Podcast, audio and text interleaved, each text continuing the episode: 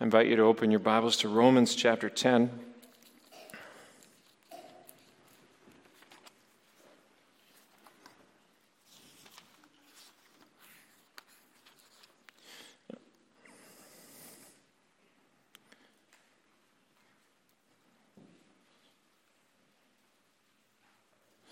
We'll read verses 9 through 13.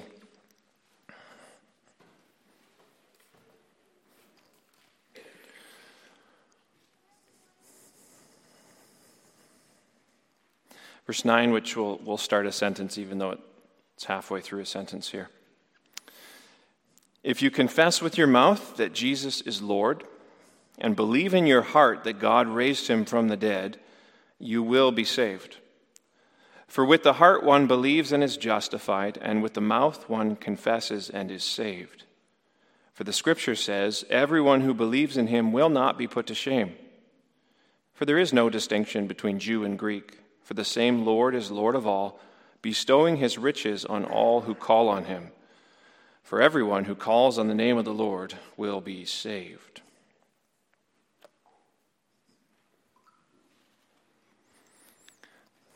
Brothers and sisters, I began recently in our church in Surrey a series on the Belgic Confession. So this was the beginning of that.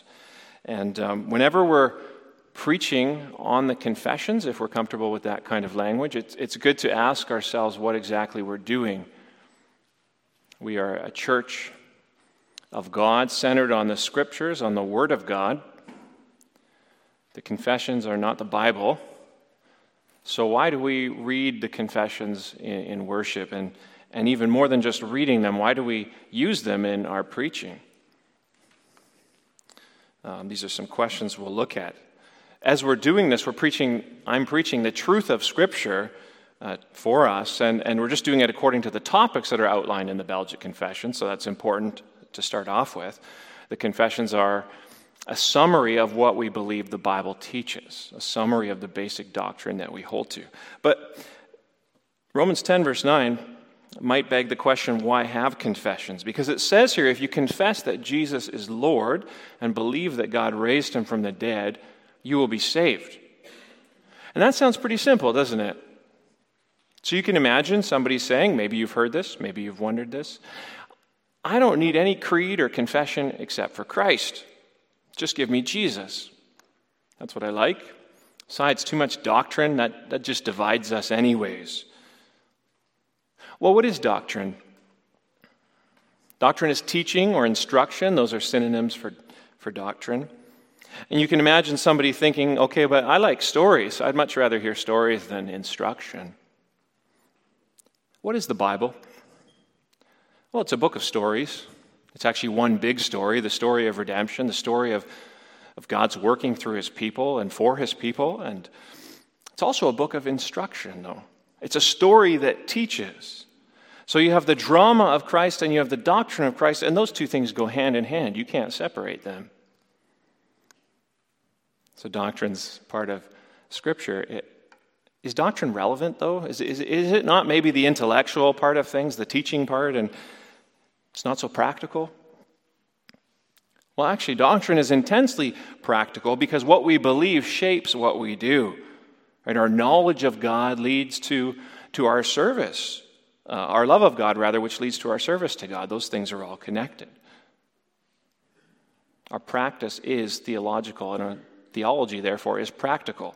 Doctrine is practical. So if you're a Christian, doctrine matters to you. And we need to be taught it. Still, you could imagine somebody saying, once again, well, how do confessions fit into that? Because I actually only want the Bible, thank you very much. You know, sola scriptura, isn't that a principle from the Reformation? The Bible alone? Why do we add confessions? Well, we should start off answering that by saying we're not adding anything. We refer to the confessions as secondary standards, and, and that's very helpful. They're standards in the sense that we hold to them, but they're secondary in the sense that they're under the authority of Scripture. Scripture is the, the only norming norm, is what some theologians have said. It's the only real standard before us, even as the confessions our standards too. And actually, confessions help us maintain the principle of sola scriptura. They don't take away from that, they actually help us maintain that. I'm going to explain that to you with three, for three reasons, using three I words, words that start with I. The first one is confessions help us avoid immaturity. They help us avoid immaturity. Um, to get at this, have you ever, for those of you who are old enough to, for this to be true about you, did you have a favorite song, let's say from the early 90s, um, that you thought was so great back then? But now, as you hear it, you're like, how did I ever like that? Uh, you, you realize maybe that it was, wasn't such a good song after all, but you were just caught up in the time, kind of thing. Um, that's how it can be with statements of faith. Every church has a statement of faith. Some of them are good, some of them are mediocre, some of them are not so good. But it's easy to come up with a, a basic statement of faith overnight. And many people have done that. But a confession is a classic statement of faith. A confession represents the best of the church over a long period of time. That's the whole reason we have these confessions from hundreds of years ago. The reason they've endured is because they've been recognized generation after generation for their faithfulness and for their helpfulness. And so, if we're humble to hear from them, the wisdom, this collected wisdom from generations, it can save us a lot of time, first of all. We don't have to reinvent the wheel. It can also save us a lot of grief because heresies, false teaching tends to recycle itself. And so this truth can ground us to avoid that. But isn't it all out of date? You know, Pastor, these are 400, 500 year old documents. Shouldn't we have something a little more contemporary, a little more, more relevant? Well, there is a place for new confessional statements, um, more detailed statements on the issues of our time. I have a friend who's a pastor, and he just uh, published, uh, you can buy this through Ligonier, I believe, the New Reformation Catechism on Human Sexuality. And he mimics the, uh, his consistory approved this, by the way, he mimics the Heidelberg Catechism structure, and he works through the issue of sexuality, which is obviously a major issue of our time. And so there is a place for making new statements. Although it's not as if the church has never had to deal with issues like abortion, euthanasia, transgenderism, and these things before. But if the church is one, if the church is one across all time and place, then doesn't it make sense that this confession would be enduring, that it would be relevant even from hundreds of years ago? If the body of Christ is one from the beginning of history to the end with the same Lord who is Lord over all, that's what verse 12 tells us here, well, then the message of the church basically remains the same, doesn't it? Jesus is Lord and God raised him from the dead. So confessions help bind us to that church of all times and places and avoid immaturity. Secondly, confessions help us avoid idiosyncrasies idiosyncrasies. There are more professing Christians today following celebrity leaders than ever before. And so often you see it. You, you see that there's some charismatic figure, and people latch on to that figure and they become followers of, of him or her, and, and there's this whole movement behind them. Um, the most extreme examples, obviously, are cults, but it happens at a less extreme level as well. So, if we want to avoid all of that, if we want to avoid just chasing a trend, chasing a movement, confessions help us. They help ground us in something bigger than a trend of our time. In Article 1 here, we say, We all believe in our hearts and confess with our mouths. We all. It's not my confession only, it's not my pastor's confession only, it's the church's confession. We, the church, we, the people, so to speak. It's also helpful as we think about avoiding idiosyncrasies here. It's also helpful for outsiders who might be coming into the church and they, they wonder what we're all about. One of you could be talking to somebody and uh, an acquaintance and trying to tell them about your church, and, and you say, Well, here's kind of the things that we teach, right? And then they have maybe some questions, and you say, Oh, just trust me, this is how it is. You know, you'll see when you come. Some people have, have had that experience where, where there's, a, there's a bit of a bait and switch where they think they're going to church for one thing, but they find out that these other things are happening there. And it's all because it's just based on a, word that they heard from somebody, or the word of the particular pastor, or the particular group of leaders at that given time when they come into the church. But if we want to be transparent to people, which they like, we can say, here's what we hold to. Now, obviously, we want to say, here's what we hold to. But under that, as we seek to be more clear about what it is that we believe, we have a separate book with the confessions. You have it in the back of your songbook here. You can say, well, if you go through this, this clarifies what we're all about as a church. And it's objective, it's transparent, it's not a secret. You're not going to all of a sudden have somebody come in and change it all up. We are who we are. So, confessions help us avoid idiosyncrasies. And then, third, finally, the third thing confessions help us avoid idolatry. Idolatry. Because the reality of how you and I operate, we're all the same in this way, apart from the Spirit of God at work in us, so naturally speaking, apart from the Spirit of God changing this up, we are all tempted to twist our faith to meet our own preferences.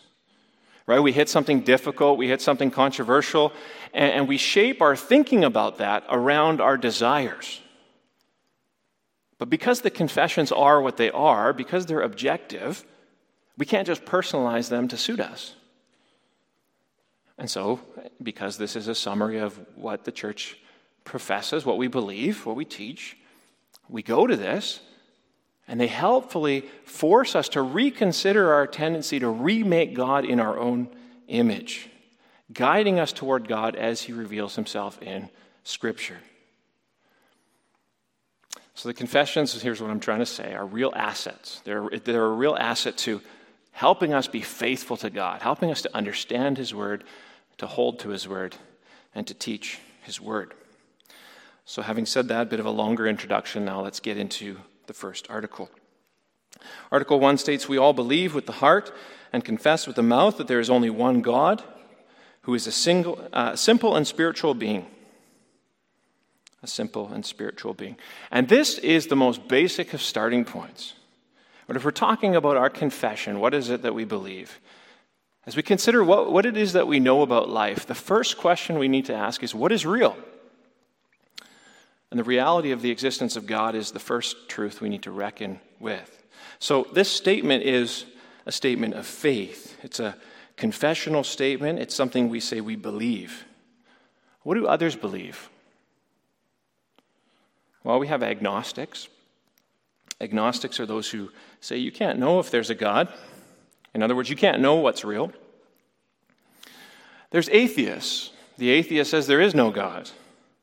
And what is real for the atheist is what is here, earth, not heaven. And so, what does progress look like for the atheist?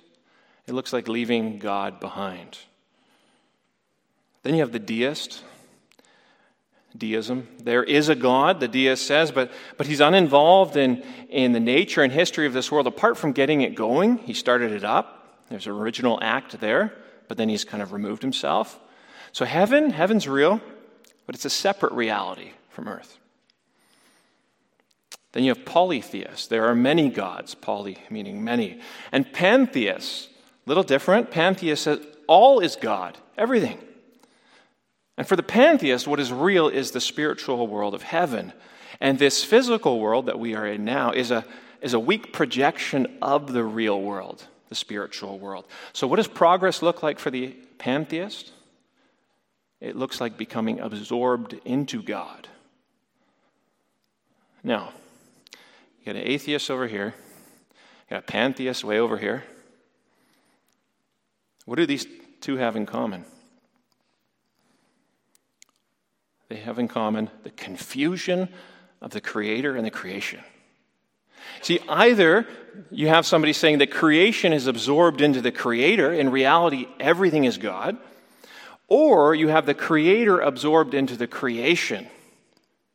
In reality, there is no God. These are the views out there. These are what people believe. What do we believe?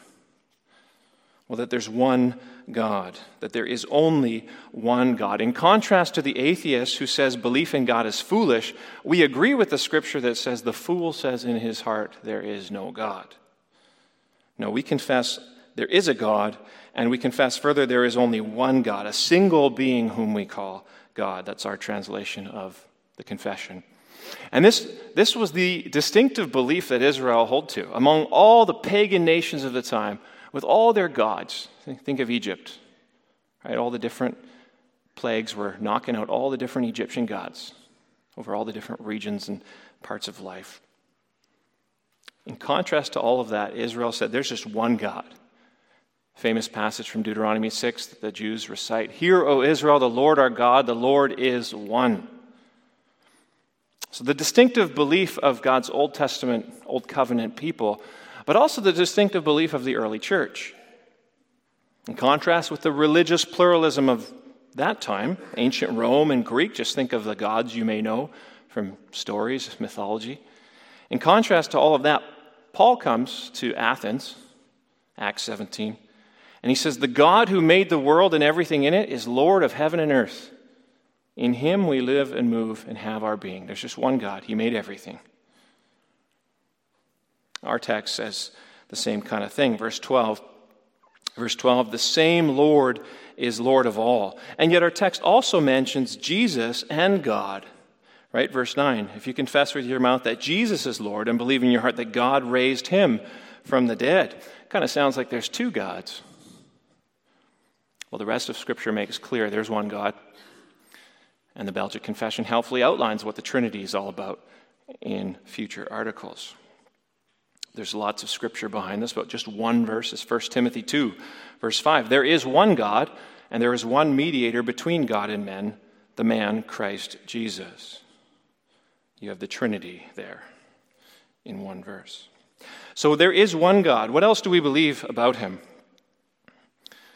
Well, we believe that he is a simple being. God is simple?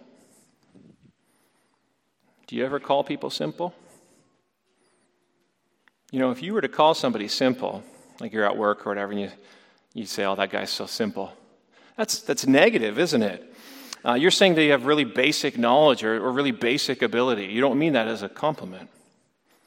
That's not what we mean when we're talking about God.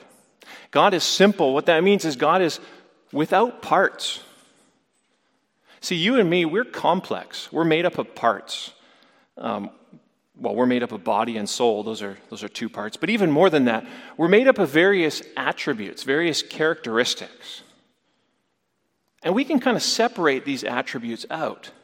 Sometimes we're this way, sometimes we're that way, and we can describe a person in that way. And, and these attributes that we have, they can be at odds with each other. So we can be conflicted, is another way of saying that. You know, on the one hand, I, I feel this or I am this way, but on the other hand, I'm this way. And these attributes can come in tension with each other. Well, God's not like that. God is simple, or God simply is. John says, 1 John 1, verse 5, God is light, and in him there is no darkness at all. No conflict there. God is light. He's good in all that he is. He's good in all that he does. His attributes are all positive. And they're not even attributes in the same way as we speak of ourselves. When we talk about the attributes of God, which is the second half of Article 1, they're not certain qualities that contribute to who God is. God doesn't just have these attributes, God is them. And in fact, we only know about these things, what they are, because He's revealed them to us. And He is these things in perfection. You can actually call them His perfections instead of His attributes. So He embodies these things in the truest sense of the word. What do I mean? Well, one example love. God doesn't first live, so God is, He's living, and then He loves, and it contributes to who He is. It's not how it is with God.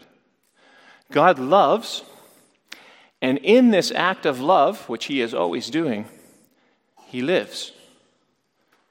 And so when Scripture says God is love, this is why it can say that. How important is this? That God doesn't just sometimes do this or is this way sometimes, but he's, he always is. How important is that?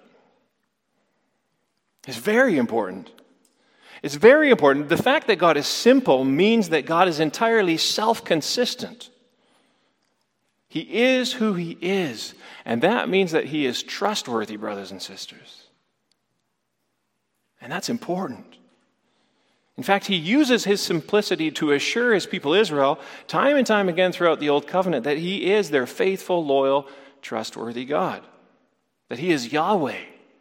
I am who I am, is what that means. Or I will be who I will be. There is no changing. Entirely self consistent because he has no parts. But what about the judgment of God, you might ask? You know, God's justice and his wrath. Doesn't that conflict with the grace of God, his mercy, and his, his love? How do these things go together? Well, 2 Corinthians 5, verse 19 says, In Christ, God was reconciling the world to himself. And so Michael Horton writes beautifully on this. He says, At the place where the outpouring of God's wrath is concentrated, so too is his love. Neither overwhelms or cancels each other out. God is just, and he's the justifier of the one who has faith in Jesus. What else do we believe about him? Well, we believe that he's a spiritual being. A spiritual being. A single, simple, and spiritual being. God is not physical, he doesn't have a body. There's a scripture that says, Exodus 31, I believe, that he uh, inscribed the law with his fingers. It's not to be taken overly literally. God doesn't have fingers. Jesus does. Right? Jesus was incarnate, became incarnate. He, he had a body, and in fact, he still has that body, and he will have that body in glory forever. But even Jesus didn't have a body before when he was the eternal second person of the Trinity. What does this mean for our worship? Two things. Well, God is spirit, and John 4 says we're to worship him in spirit and in truth.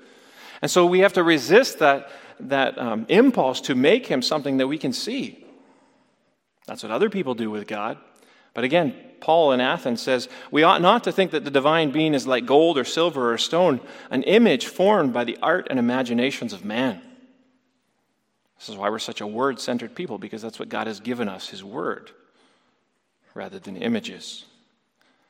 But also, God, the fact that He's spiritual, this is something to worship Him for because it means that he's different than us. He's not like something we can imagine or create. He's, he's bigger than that, he's greater than that. He's not of the earth, he's not limited to physical dimensions. He's not creaturely, as a way of saying this, but he is the creator. So much for the different parts of the first half of this article here. We confess that he is a single, simple spiritual being. He's not physical. Is he real? It's hard to prove what can't be seen. Should we try to prove the existence of God?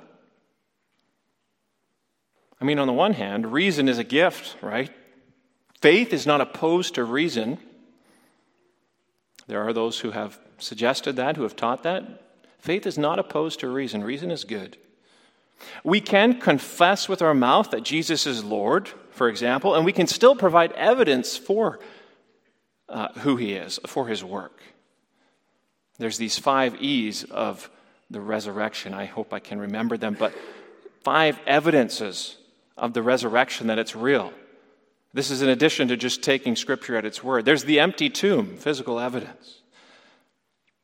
There's external evidence from people who weren't Christians, but ancient people from the time who spoke, ancient historians speaking of the resurrection of Jesus. There's eyewitnesses who were there. Well, we have that record in Scripture, don't we?